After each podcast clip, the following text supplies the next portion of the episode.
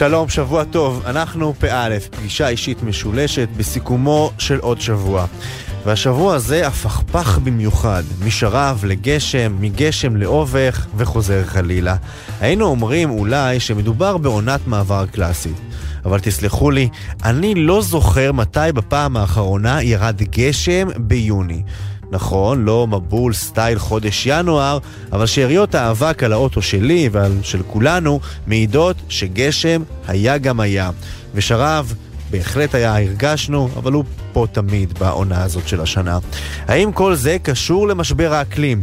יכול להיות שמזג האוויר התחרפן לגמרי, ושכל זה רק בגלל שהאנושות לא מצליחה, אולי בכלל לא מנסה, לשמור על הכדור שעליו אנחנו חיים. ובכלל, מה עושה ישראל, גם זו הרשמית, כלומר הממשלה, וגם אנחנו, האזרחים, כדי לשמור טוב יותר על הסביבה, כדי שנוכל להמשיך לחיות בלי זיהום אוויר או מים, בלי תנודות בלתי צפויות במזג האוויר. הערב כאן אצלנו על משבר האקלים וההתמודדות שלנו ושל העולם עם עצם המשבר והאתגרים שמגיעים איתו. וגם, אם חשבתם שהפסיכומטרי שעשיתם היה מבחן אימתני, חכו חכו שנכיר לכם את מבחן הגאו-קאו הסיני. לידו הבחינה הישראלית היא בקושי בוחן קטן בבית ספר יסודי. ולסיום, שבוע הספר לפנינו, איפה תמצאו ספרים קצת אחרים.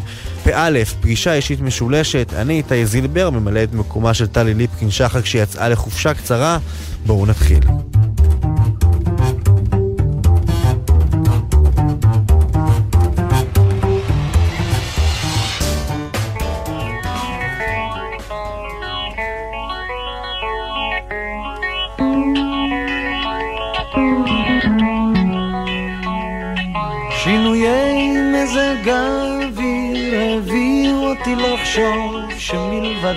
אני עצוב גם בגללך.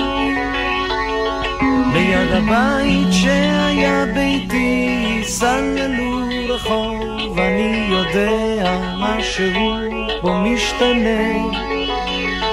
הנה ענן, דומה לעוד עננים שכבר חלפו, ובכל זאת עוד אני רואה צורות.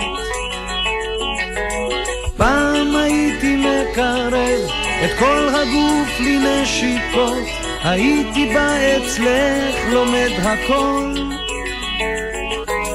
פעם היו בי עוד אנשים, נותרו לי רק שמות, גם ים מוחק שמות כתובים בחול. אבל עכשיו אני יודע שבכל זאת את איתי, וביחד שנינו יחד נולדים. כן, עכשיו אני יודע שבכל זאת את איתי, וביחד שנינו יחד נולדים.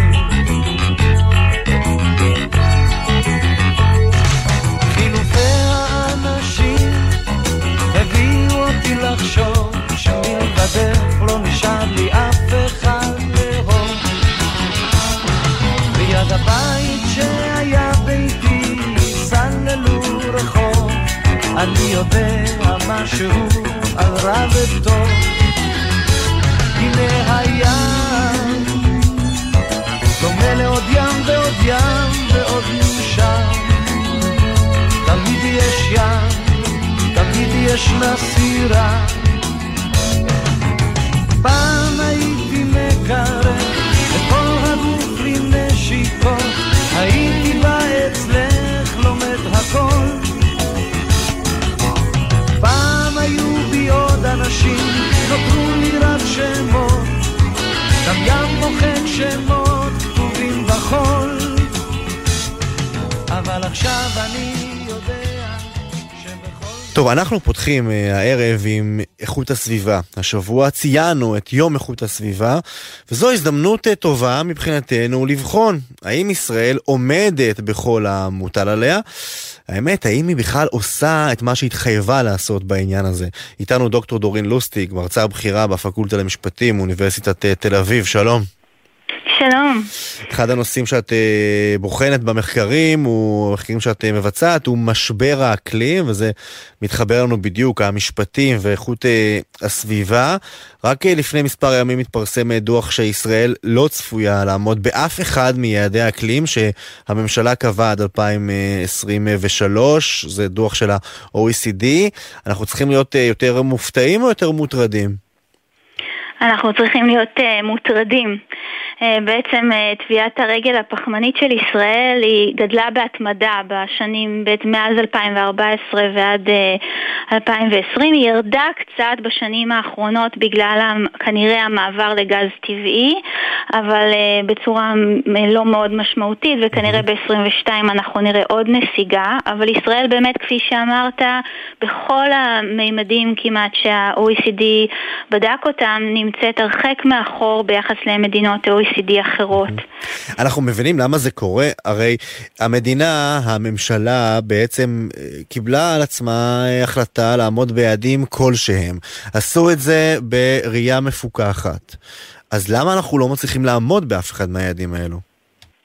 אז יש uh, כמה וכמה הסברים לנטייה של uh, מדינות ואפילו מדינות דמוקרטיות לא, לא לעמוד ביעדים האלה או לא לפעול למה שנראה לנו האזרחים כאינטרס הציבורי הברור שלנו. הרי אנחנו לא היינו רוצים שהילדים שלנו והילדים שלהם וגם אנחנו uh, נחווה כאן משבר אקלימי קשה.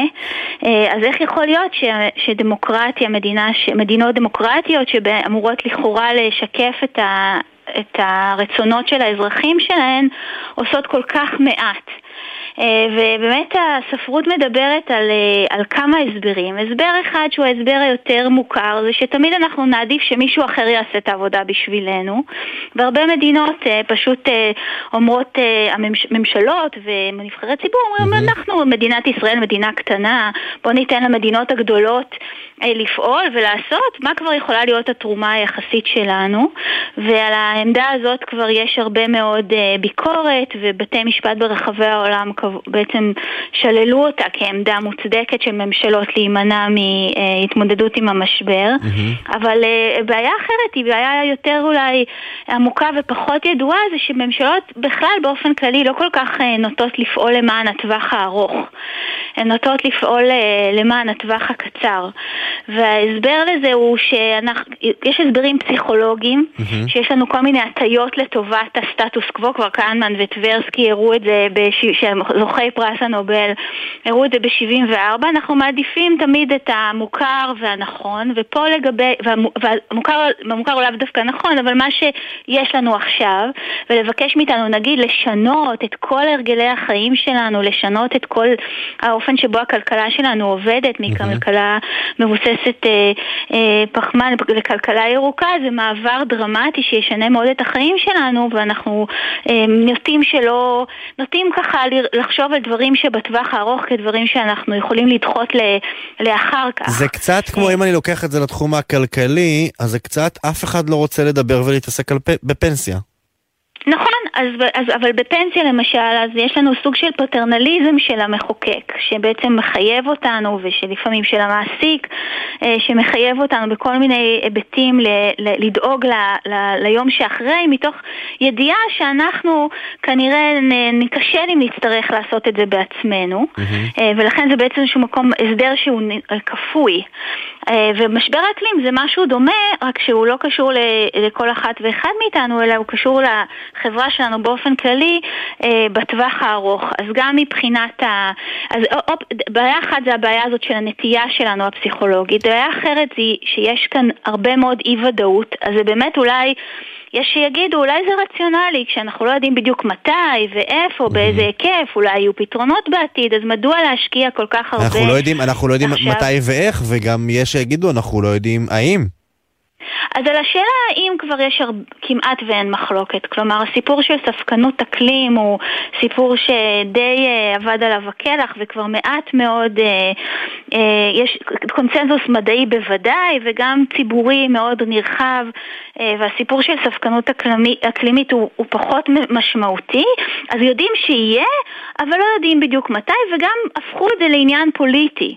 כשלמשל בארצות הברית זה כבר לא ספקנות אקלימית, זה פשוט יותר עמדה של הרפובליקנים פחות בעד והדמוקרטים אה, כן מעוניינים לעשות אה, אה, עבודה בעניין הזה. יש פה גם עניין מעמדי, אה, שלמרות שזה נתפס כסוגיה שהיא סוגיה של מפונקים, של אליטות, mm-hmm. למעשה הסובלים והסובלות העיקריים מהמשבר הזה יהיו האוכלוסיות המוחלשות יותר. למה בעצם? מה, מה גורם לכך שהחלשים, העניים בחברה יסבלו יותר ממשבר האקלים בעתיד? כי לאנשים החזקים, העשירים, או, או גם, זה קשור, זה אפשר להגיד את ה...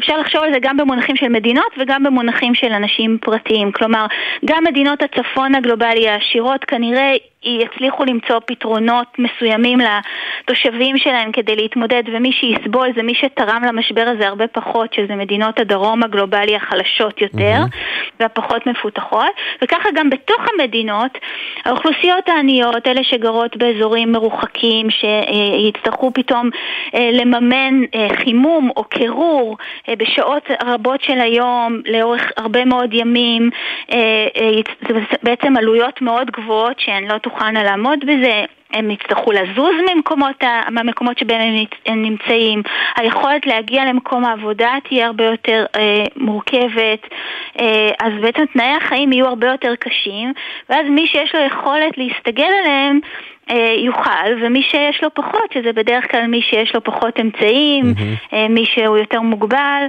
נשים, קשישים, ילדים, אלה האנשים שיסבלו מזה פחות. וכמובן יש פה גם עניין בין דורי, כשהמבוגרים יותר אה, אומרים, טוב בסדר, זה לא בעיה שלנו, ואנחנו לא רואים אותה מעבר לפינה, ולכן אולי הנטייה, גם רואים את זה בסקרי, בסקרים שלמשל ה boomers הם הרבה פחות פרו מדיניות אקלים, לעומת אה, אה, Generation Z או, הילד, או הילדים או אנשים צעירים יותר שהם הרבה יותר אה, אקטיביסטים והרבה יותר תומכים במדיניות אקלים. פנימית מרחיקת לכת.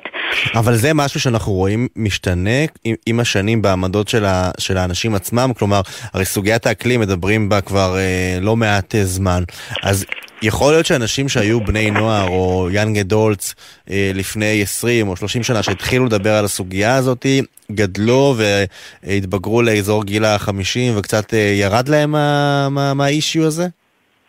אני, אני חושבת שטווחי הזמן שאתה מדבר עליהם הם קצת ארוכים, כלומר אנחנו מדברים על טווחים טיפה יותר קצרים, אבל אני חושבת שבהחלט אפשר אולי לראות בקרב הדור הצעיר של הדמוקרטים בארצות הברית, שיש, גם כשמסתכלים קדימה, שאחוז ניכר יותר מקרב הבוחרים, אה, בכלל בקרב צעירים גם באירופה, אה, תומך במדיניות אקלימית יותר משמעותית, וזה גם יכול להיות קשור לנגישות של המידע בעניין הזה, לחינוך הסביבתי שהם קיבלו מגיל צעיר, ולעובדה שהחירומיות או החומרה של המשבר כבר הרבה יותר מורגשת.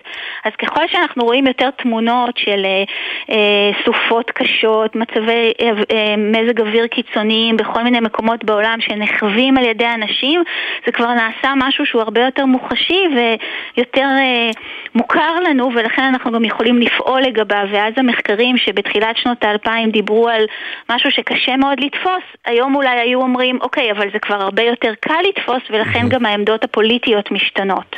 הזכרת אה, נגישות אה, למידע, ואני רוצה לשאול דווקא עלינו כאן, אה, כאן בישראל, כי יש תחושה שבארצות הברית מדברים על זה יותר, בכל הסוגיה באמת המפלגתית, באירופה בוודאי מדברים על זה יותר.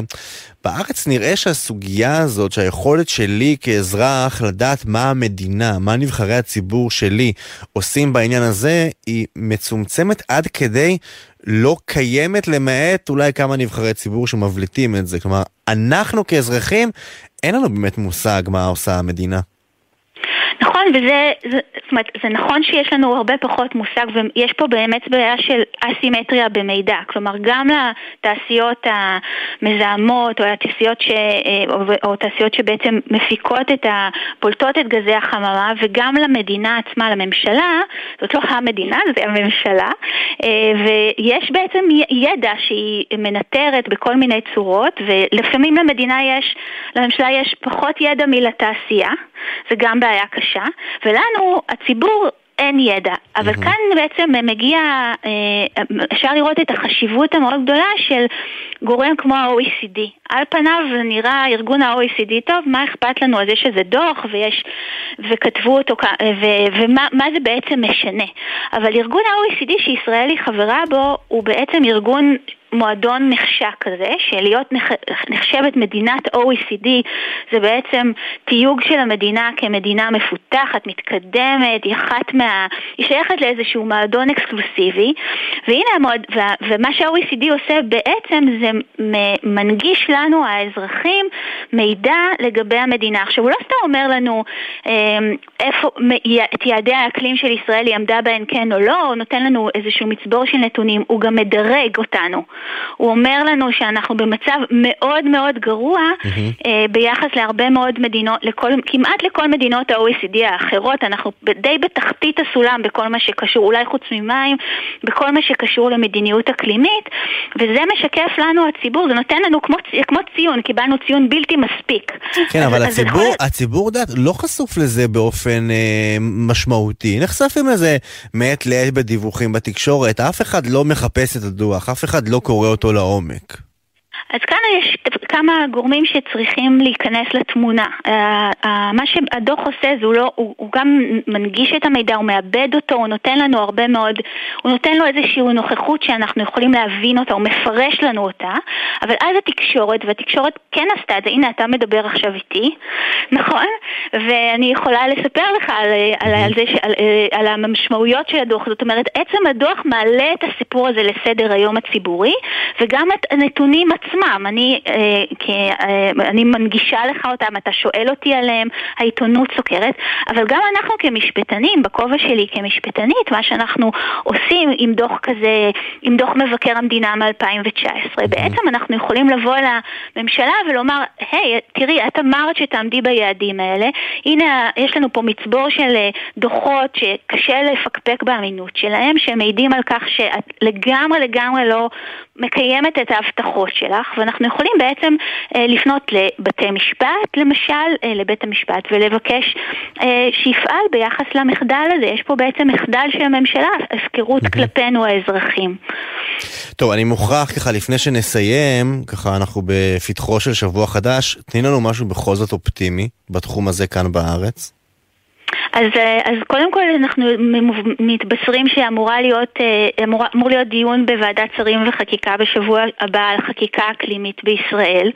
אה, זה משהו שניסו לקדם כבר כמה פעמים וכל פעם הוא נכשל, אבל זה בהחלט בשורה חשובה. ונראה שהעניין הזה עומד על סדר היום הציבורי בכל זאת, ויש איזושהי מגמה בעניין הזה. ואני גם יכולה לספר פה מתוך הקמפוס שאני רואה את הסטודנטים בכל שנה מספרים גדלים והולכים, יותר מודעים ומבקשים אה, לפעול בעניין הזה. אז יש, יש תקווה, אולי לא רבה, אבל, אבל יש משהו להיאחז בו. יאללה, נאחז בזה. דוקטור דורין אה, לוסטיג, אה, הפקולטה למשפטים, אוניברסיטת תל אביב, תודה.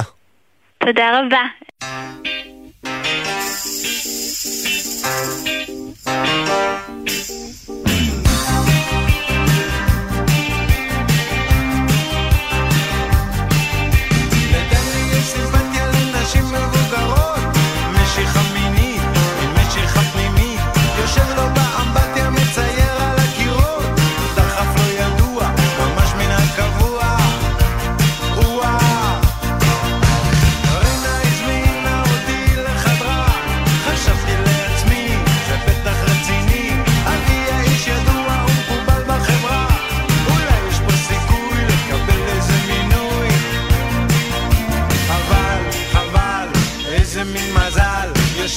subside.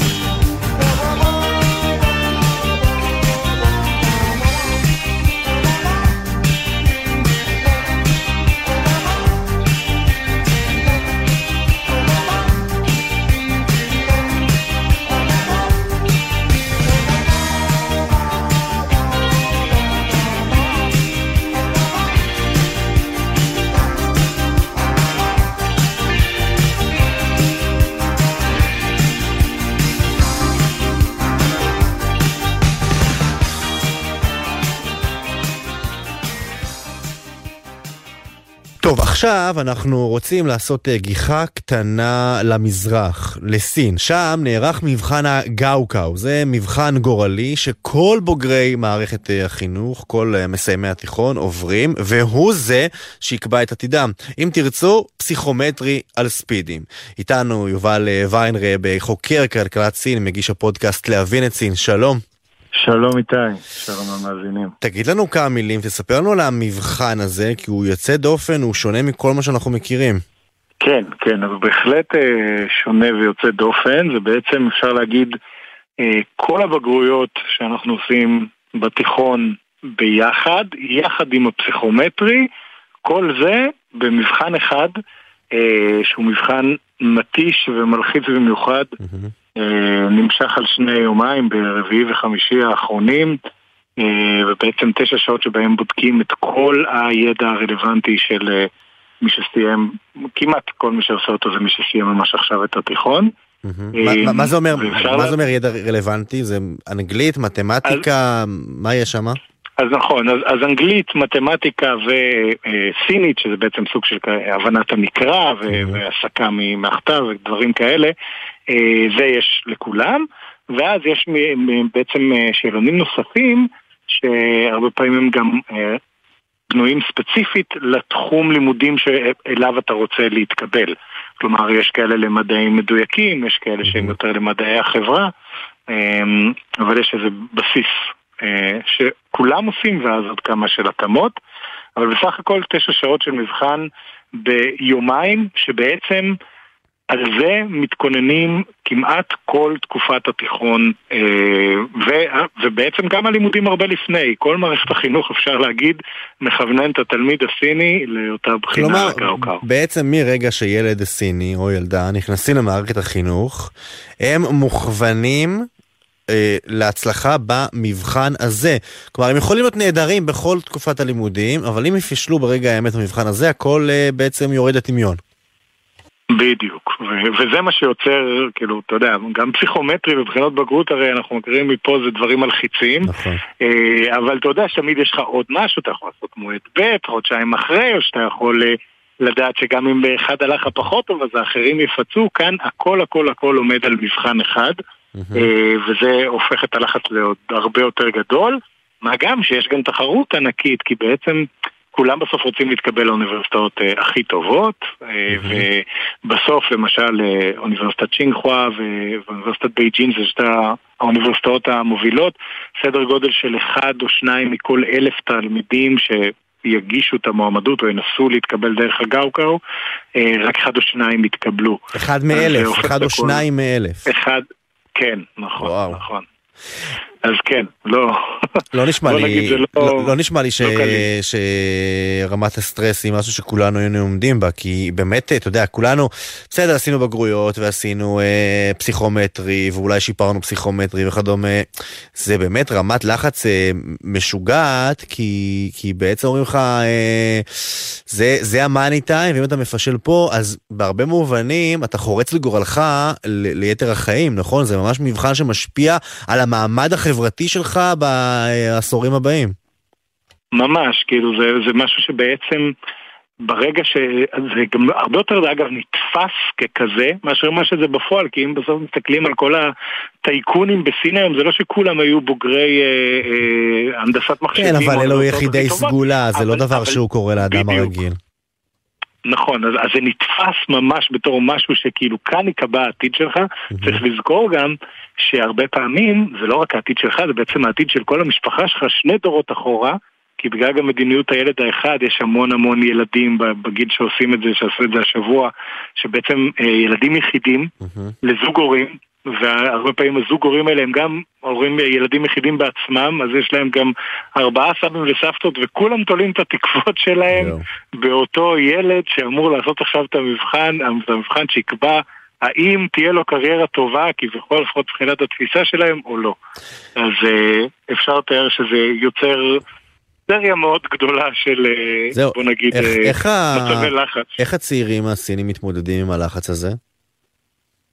Uh, הרבה מאוד מתמודדים איתו לא טוב, כלומר מצד אחד כמובן שיש את אלה שבסוף לשם מכוונים אותם mm-hmm. ובאמת משקיעים בזה המון, אז יהיו כאלה שיעשו את זה טוב והכל יהיה בסדר, אבל עצם התחרות הבלתי נגמרת הזאת, כשאתה יודע, זה לא רק לפני המבחן עצמו, אלא בעצם גם בכל הלימודים שלך אתה לומד בשביל המבחן הזה, שהוא אגב גם מבחן של הרבה מאוד אה, שינון וזכירה של דברים בעל פה, ויש הרבה ביקורת על זה שהוא בעצם ככה אה, ההפך ממעודד יצירתיות, אפילו מדכא אותה, אה, וזה בעצם גורם להרבה מאוד ילדים סינים להרגיש ש...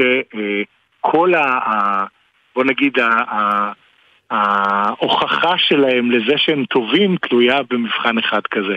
אז הרבה מאוד ילדים, אה, מאוד קשה להם להתמודד עם הלחץ הזה, ויש גם הרבה מחקרים, שזה לא אישי תחום שאני מתעסק בו, אבל יש הרבה מחקרים כבר פסיכולוגיים שמראים את האפקט של הלחץ הזה, במיוחד אצל החבר'ה האלה שדיברנו, שמרגישים שזה לא רק שהעתיד שלהם אל הכתפיים, אלא בעצם שהם נושאים את העתיד של כל המשפחה שלהם. טוב, אין ספק, רק, רק מלשמוע את זה מבינים שהסוגיה מעודדת אה, חרדות, מה שעלול להוביל גם לדיכאונות ועוד שלל הפרעות אה, אה, נפשיות שונות, כי מדובר באמת במעמסה מאוד מאוד מורכבת. אני מניח שיש גם ביקורת פנימית על זה, או שסין כסין, זה אף אחד לא מדבר על שום דבר?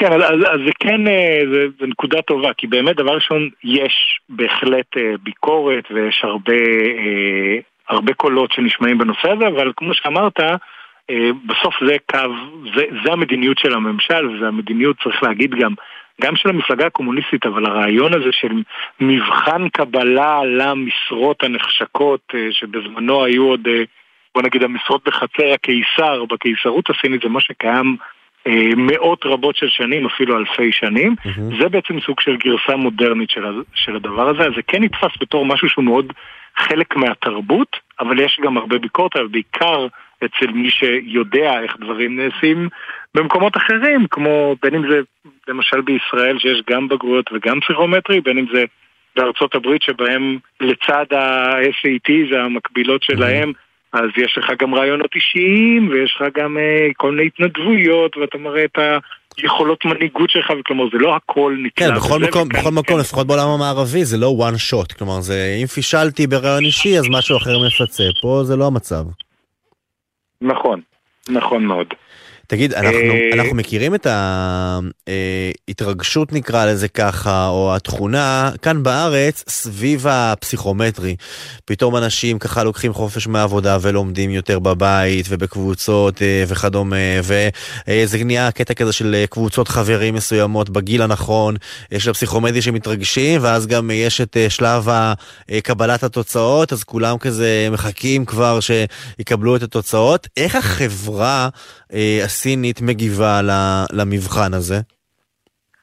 תשמע, המבחן הזה הוא, הוא אירוע לאומי. כלומר, השבוע בסין אפשר להיות בטוחים שכל השבוע, גם לפני המבחנים, יש איזושהי אווירה מיוחדת. כלומר, כולם יודעים שהשבוע זה הגאוקאו, אני שומע מחברים ומסיפורים של אנשים שנמצאים שם, שלמשל, איפה שאם יש בנייה באזור של, של שכונות מגורים, אז ממש יעצרו את הבנייה או יצמצמו אותה וואלה. לכמה ימים לפני שייתנו להם...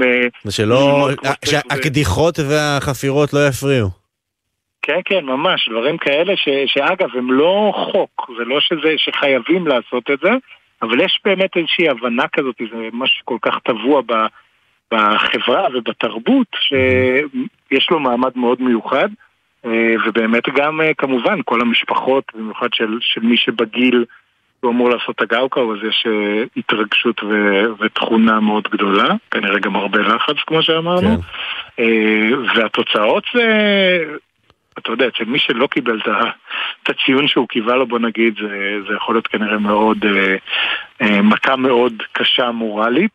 אבל אצל מי שכן, זה תמיד אה, מין סיבה כזאת לחגיגה, שהסינים הם קצת ככה, אתה יודע, כמו הסטריאוטיפ של אימהות יהודיות, אה, ישר אה, ימהרו להשוויץ ולספר לכולם מה הילד שלהם עשה. תגיד, גם שם יש תרבות כמו בארץ למשל של תעשיית הכנות, אפליקציות, מכונים, קורסים וכדומה?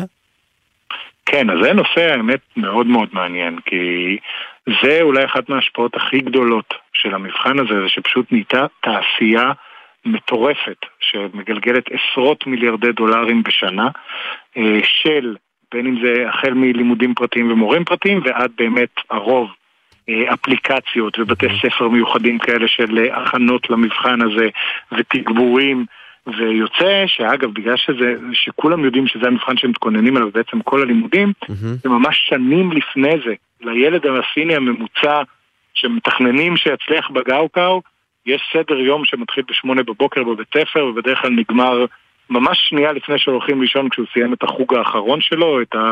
העבודה האחרונה שלו בתוכנות הכנה למיניהם, אבל זה יצר מרוץ עכברים מטורף, שבעצם בשביל להיות בקו אחד עם, עם הסטנדרט, mm-hmm. אתה צריך להוציא המון המון המון כסף ומשאבים, גם כלכליים אבל גם אה, נפשיים. אז זה, זה כשעצמו אה, מנציח פערים חברתיים, אפילו בסין הקומוניסטית שלכאורה מדברת על שוויון.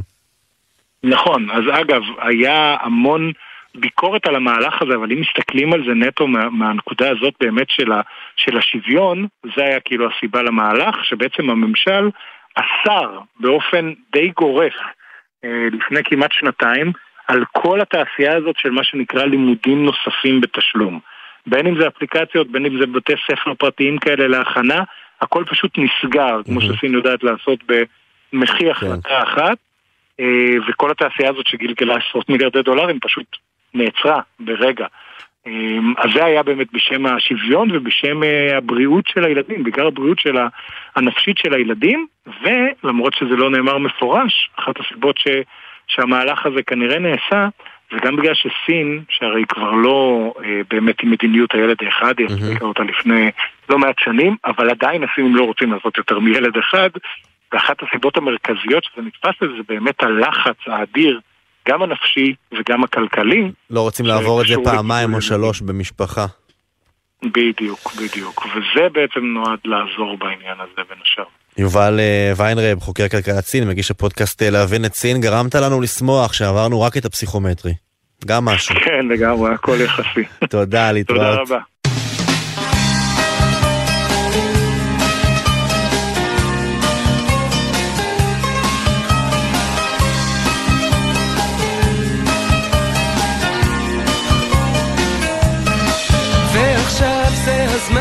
לדעת כבר מה צפוי לנו מהשמיים. האם את יודעת למה התכוונה? זאת שאמרה שהחוכמה היא כמו מים. ונדמה שנהיינו בלית ברירה יותר ויותר קרובים. אנחנו כמו זוג לאורך שדרה, פשוט הולכים והולכים.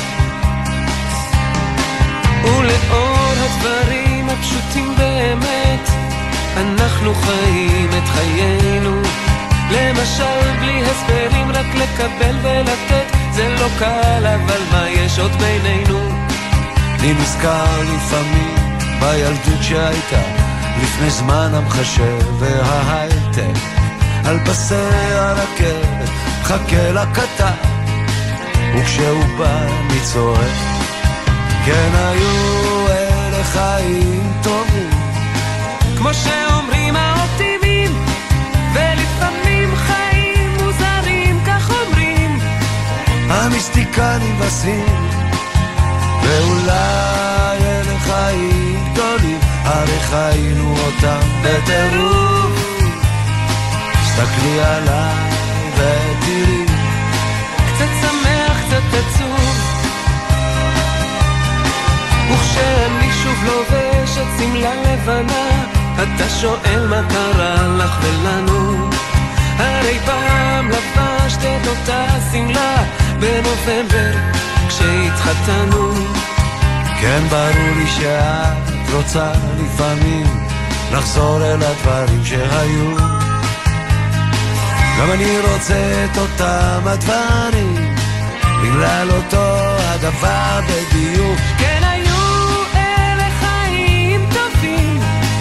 כמו שאומרים האופטימים, ולפעמים חיים מוזרים, כך אומרים. המיסטיקנים בסין, ואולי אלה חיים גדולים, הרי חיינו אותם בטירוף. תסתכלי עליי ותראי קצת שמח, קצת עצוב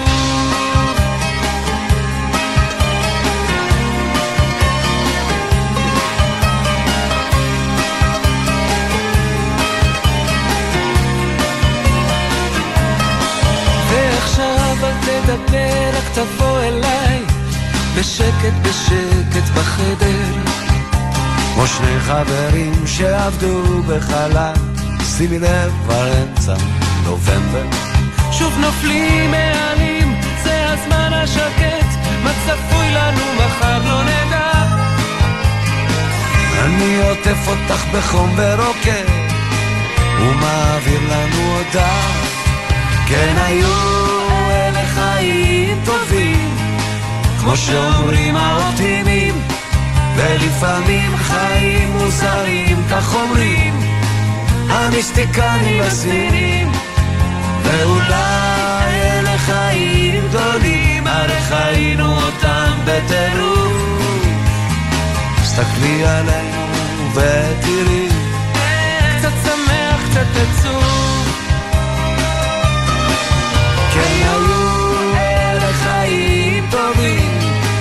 כמו שאומרים האופטימים ולפעמים חיים מוזרים, כך אמרו לי, המיסטיקנים הסינים, ואולי אלה חיים גדולים, הרי חיינו אותם בטירוף. סתכלי עלינו ותראי, קצת שמח, קצת עצוב. קצת שמח, קצת עצוב. קצת שמח, קצת עצוב. קצת שמח, קצת עצוב. קצת שמח, קצת עצוב. קצת שמח, קצת עצוב. קצת שמח, קצת עצוב. עכשיו אנחנו עם הפנים אל השבוע הבא. במהלכו ייפתח שבוע הספר, אז יתקיימו ירידי הספרים הגדולים והמוכרים והאהובים ברחבי הארץ. כבר מחר ייפתח יריד הספרים העצמאי. זה בעצם יריד של הוצאות ספרים עצמאיות וקטנות יחסית, אבל מאוד מעניין לשמוע מה קורה דווקא שם. איתנו גילי בר הלל, בעלת הוצאת הספרים עוץ, מתרגמת ועורכת. שלום. שלום, כן, מתרגשים מאוד. מתרגשים? באמת? זה מרגש לפני שפותחים יריד? אה, בוודאי שזה מרגש. אה, עבודה של אנשי ספר הרבה פעמים היא לבד, בינינו לבין הטקסט או המחשב.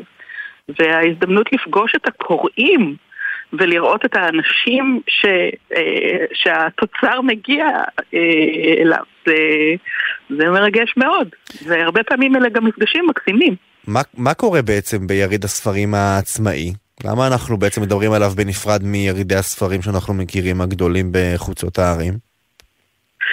אה, זאת התארגנות של הוצאות ספרים קטנות, אה, כ-60 הוצאות ספרים קטנות, שהרבה פעמים פשוט תקציבית לא יכולות להרשות לעצמן להשתתף ביריד המרכזי. יריד המרכזי גם לא ברור שיש בו מקום לכל כך הרבה הוצאות קטנות. 60? אמרת אנחנו... 60, נכון? 60, 60. אני מוכרח, לש... אני מוכרח לשאול איפה, איפה יש כל כך הרבה הוצאות? לא ידעתי שיש כל כך אז... הרבה הוצאות בישראל. אז באמת מדובר בהוצאות, אה, אתה יודע, שהן לא, לא במיינסטרים, הן לא במרכז, הן, הן בשוליים. Mm-hmm. לפעמים אלה הוצאות קטנטנות אה, שקמו רק לאחרונה, ו, ומנסים והוציאו, אתה יודע, שלושה ארבעה ספרים. אה, אני כבר עם ותק של עשר שנים שלמות בהוצאת עוץ וחמישים ספרים, אה, אז אני אולי אה, אחת היותר גדולות, ויש אפילו עוד יותר גדולות, כמו הוצאת בבל, הוצאת אפיק, ואנחנו מנסים לשתף פעולה ולעזור אלה לאלה לקדם את הדברים שהם באמת לא במרכז המיינסטרים. בכל מיני אומנויות יש את הקולנוע המסחרי ואת הקולנוע העצמאי, mm-hmm. שהוא אולי קצת יותר אומנותי, קצת יותר חתרני. בתיאטרון יש ברודוויי ואוף ברודוויי, וגם בספרים יש לנו את uh, רבי המכר העונתיים, uh, ויש לנו ספרים שהם קצת אחרים, שהם פונים אולי לקהל אה, נישתי יותר. זהו, זה, זה עובד ככה גם, גם בספרים? כלומר, כן אפשר לשים לב שספרים שיצאו ב, באחת ההוצאות העצמאיות, הם אה, נכתבים אחרת, מסופרים אחרת, נוגעים אולי בנושאים אחרים, שבהוצאות הגדולות אה, יעדיפו אולי לא לגעת?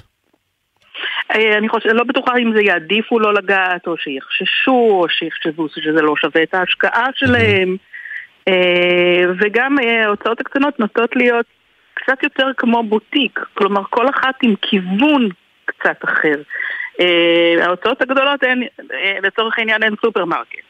יש גם עיון, יש גם אה, פרוזה, יש mm-hmm. גם ספרי ילדים. ההוצאות הקטנות, כל אחת מתמקדת במשהו, אה, וזה יכול להיות כמו ההוצאה שלי שמתמקדת ב... ספרות פנטזיה לבני נוער וילדים בגילאים מסוימים, או זה יכול להיות ספרות אה, פוליטית, ספרות מחאה, או זה יכול להיות שירה. אה, מתמקדת בדבר הזה ומנסה להביא אותו למיטב. אומנותי, אני חושבת. ואיך הקהל מקבל את ההוצאות האלו אה, שאינן מחפשות אה, באמת, אה, אולי כן מחפשות להיות רב מכר, אבל בעצם מטבען של הדברים האלה, הפופולריות של הספרים היא בטח פחותה ביחס למה שאנחנו מכירים בהוצאות אחרות, איך הקהל מגיב לזה? תראה, זאת בעצם השנה השלישית שאנחנו מנהלים יריד במשותף. בשנתיים האחרונות הירידים היו אה, רק בתל אביב בשכונת שפירא. השנה אנחנו אה, מצליחים גם להגיע לחיפה ולירושלים ולרמת גן ולטבעון. אה, ובשכונת שפירא האווירה הייתה מדהימה. היה חום כזה, הייתה תחושה שהייתה ממש גם, גם חגיגה, אבל גם אינטימיות כמו של משפחה. אה, ואני חושבת שזה אחד היתרונות של להיות הוצאה קטנה. אני את הרבה מהקוראים מכירה אישית. וואה. וכשאנחנו מזמינים אותם ליריד, אז מגיעים אנשים שאני כבר יודעת. כבר נפגשנו קודם, את, את מצפה נכון. לראות ביריד, ביריד מחר אה, אנשים שפגשת שנה שעברה, ואתם כבר, אה, נכון, יש היכרות מוקדמת. והם, מגיע, והם מגיעים והם שואלים מה חדש השנה, מה הבאת השנה, והם מתרגשים לספר הנוסף בסדרה, ומתי תוציא עוד ספר, והרבה פעמים אני יודעת איך קוראים לילדים שלהם, אני יודעת באיזה עיר הם גרים, כי אני שולחת להם אישית את הספרים. אה, אז אה, יש הרבה חסרונות בלהיות קטנים, אבל אחד היתרונות זה קשר מאוד מאוד משפחתי וחם עם הקוראים. וזה, וזה מה שמחזיק אותי בתחום הזה. אני, אני, אה, מוכרח לש... ה... אני מוכרח לשאול, כי אנחנו באמת, אנחנו מכירים את הקרנבל שקורה בשבוע הספר, אה, שבאמת אה, בכל הארץ, וזה באמת, כמו שאת אומרת, חגיגה של הוצאות גדולות. הוצאה עצמאית באמת, בישראל... אבל תשים לב שזה לא... זה לא בכל הארץ, הקרנבל של ההוצאות הגדולות mm-hmm. בעצם מצטמצם לאורך השנים, גם הוא רק לשתי ערים. לתל אביב ולירושלים, מכל מיני סיבות כלכליות, זה לא בזדון, זה לא כי מצפצפים על המקומות האחרים, זה כי זה מאוד מאוד לא, קשה. אבל אני, אני שואל בכלל, אבל בבסיס של, ה, של המודל העסקי של זה, האם יש התכנות כלכלית להוצאות אה, עצמי, עצמאיות, או שהן אה, נאלצות אה, לשרוד לאורך כל השנה אה, בהתמודדות מול, אה, מול ההוצאות הגדולות? אין התכנות כלכלית לכל ענף הספרים כמו שהוא מתנהל. אה, ובאמת ההוצאות הקטנות הן, אה, אה, הן מהלכות בין הטיפות. המצב הוא איום ונורא מבחינת המגוון שיש בארץ של אפשרויות מכירה. יש אצלנו מספר חנויות הספרים בכל ישראל שאינן שייכות לאחת משתי הרשתות הגדולות. Mm-hmm. בכל ישראל אפשר לצפור על האצבעות. רובן בתל אביב. אה, וזה, אה, וזה איום ונורא למגוון. זה איום ונורא כי בעצם מה שקורה זה שאנשים חושבים שחנות ספרים זה דבר אחד שנראה בדיוק אותו דבר. בדיוק אותם ספרים מסודרים. נכון. בכל עם, החנויות. עם אותן במות, עם אותם מבצעים, עם אותם מבצעי קופה של צעצועים, אותו דבר בול. נכון, והתחלופה היא לפי מבצעים, mm-hmm. וספר שנמצא יותר מחצי שנה כבר אה, דוחקים אותו הצידה כאילו זה, אה, אה, זה מאכל שהתקלקל, כן? זה ירק כן. שהוא כבר לא בעונה. אה, ו, וגם אה, חנויות ספרים לא חייבות להיראות ככה. אה, אבל בישראל זה המצב שאנחנו הגענו אליו. אה, וזה במיוחד קשה להוצאות הקטנות. Mm-hmm. ואני חושבת שגם הקוראים יוצאים נפסדים בסופו של דבר, ולא תמיד אפילו יודעים מה חסר להם. אה, כמו, כמו, בכל, מה כמו בכל שוק שאין בו, בו תחרות, הצרכן אפילו לא יודע מה הוא מפסיד. כן, כן, ומה שחסר זה המגוון. היה סיפור מאוד מעניין בתקופת הקורונה, אה, שבארצות הברית הייתה, הייתה התארגנות באינטרנט של חנויות ספרים עצמאיות שנאלצו אה, לסגור את האתרים הפיזיים שלהם, mm-hmm. אבל הקימו איזושהי רשת קנייה אינטרנטית דרך אה, חזיתות של חנויות עצמאיות. אז אנשים כאילו הלכו לאתר של החנות השכונתית שלהם, וככה חלק מהכסף באמת גם הלך לתרום לעסקים מקומיים, אבל זה היה משהו שהתנהל באינטרנט. Mm-hmm. והתוצאה של הניסוי הזה אה, הייתה מאוד מעניינת. Mm-hmm. הם גילו שהחלק הגדול במכירות שלהם, אני לא זוכרת את המספרים המדויקים, אבל זה היה משהו כמו 90 מההכנסות מהמכירות באו מספרים שנמכרו בפחות מעשרה עותקים.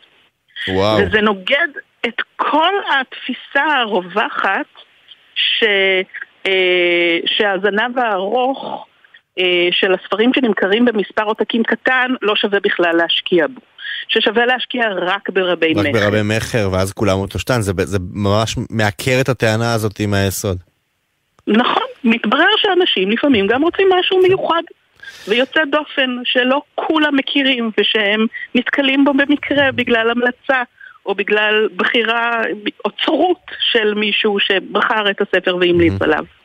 טוב, אנחנו דיברנו פה על uh, כל מיני סוגים uh, של uh, ספרים וספרות ורבי מכר ודברים שהם יותר בוטיקיים, אבל כשאנחנו מדברים איתך אי אפשר לא להתייחס לספר שהוא סנסציה עד היום, הארי פוטר, את תרגמת את הארי פוטר לעברית. אנחנו... אני תרגמתי את כל סדרת כל סדרת הארי פוטר, את כל סדרת הארי פוטר. אה, וגם השנה, אני לא יודע אם את יודעת, אבל גם השנה הארי פוטר ואבן החכמים אה, הוא הספר המושאל ביותר בספריות העירוניות בתל אביב, מעל כל ספרי הילדים או המבוגרים אה, שיש לספריות האלו להציע. איך אנחנו מסבירים את הפופולריות הזאת היציבה לאורך שנים של סדרה שכולם כבר קראו ומי שלא קרא ראה את הסרט?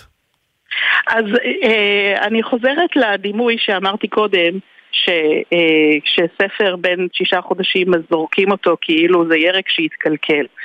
אה, יש משהו, אני חושבת, בספרי ילדים עוד יותר מאשר בקלאסיקות מסוגים אחרים, mm-hmm. שההתנהגות שלהם הם לא כמו פרח עונתי. זה לא אה, פורח אה, לעונה קצרה ואז מת לעולמים.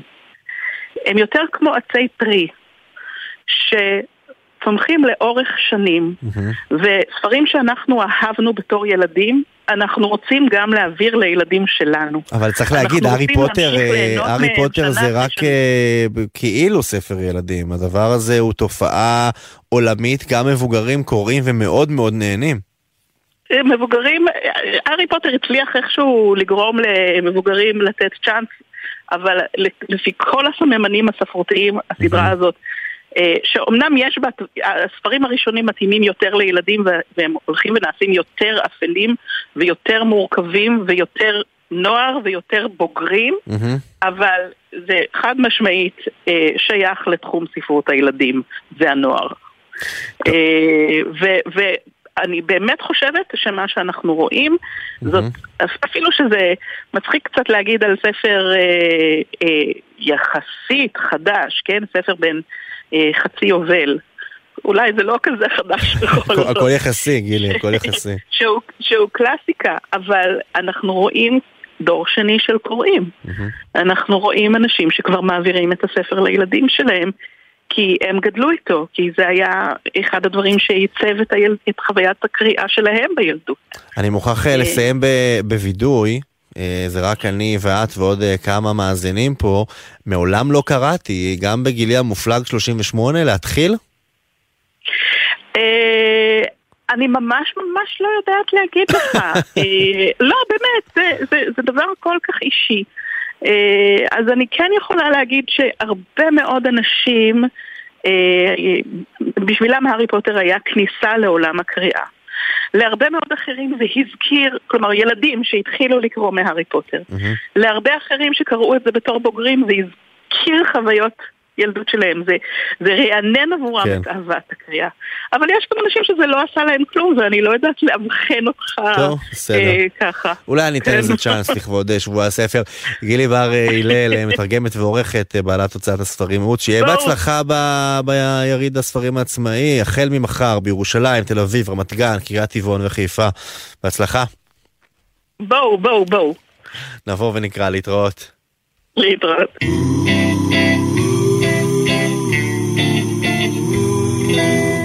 פא' פגישה אישית משולשת, אנחנו uh, מסיימים בהפקה ורידי שפר וטליה בנון צור, על הביצוע הטכני בן שני וגלעד בלום. אני איתי זילבר, שיהיה שבוע טוב, יאללה ביי. ילדה כל כך יפה, אבל שנתיים היא לא ראתה אותי ממש. בגלל החלונות שלה האלה, לא יצא לנו להיפגש. היא הסתכלה עליי כמו מכלא, את מבטה אפשר היה רק לנחש. עם משקפיים, מה שלא עשינו, צמודים בירידות, בעליות. אבל כמה שקרובים היינו, תמיד היו בינינו זכוכיות. אהבתי פעם נערה במשקפיים, שראתה אותי קצת מטושטש. ילדה כל כך יפה, אבל שנתיים, היא לא ראתה אותי ממש. היא לא כמעט שנתיים. יום אחד היא קמה והלכה, אמרה הייתי בלי המשקפיים, והוא היה כל כך דומה לך.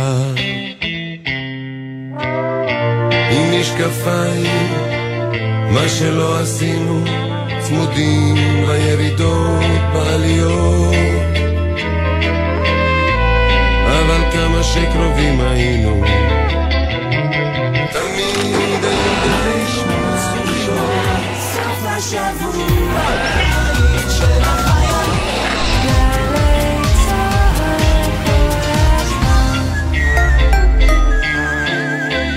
עכשיו בלוטו הפרסים גדולים במיוחד. בלוטו 32 מיליון שקלים, ובדה בלוטו עד 64 מיליון שקלים. בומבה!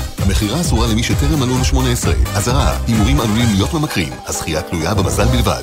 גם כשאת נוהגת בדרך הביתה מהעבודה, הילדה שעומדת לחצות עלולה לטעות ולרוץ לפתע לכביש. עשרה כמה שפחות זה פי שניים סיכוי לחיות. בייחוד בתוך העיר, סעו לאט יותר.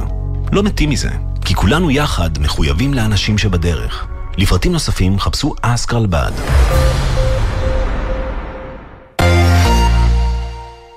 החזיקו חזק, כי אנחנו עומדים לנסוע בזמן. לפני... במהלך... ו... אחרי...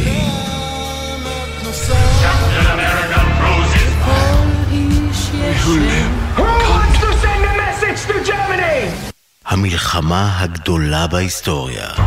מלחמת העולם השנייה הולידה אינספור יצירות אומנות. בהסכת החדש של גל"צ, מנוונים חסרי כבוד, אנחנו עומדים לחקור אותן מקרוב במסע מרתק בזמן. מנוונים חסרי כבוד. בכל זמן שתרצו, באתר וביישומון גלי צה"ל, ובכל מקום שאתם מאזינים להסכתים שלכם. מיד אחרי החדשות, ענבל גזית.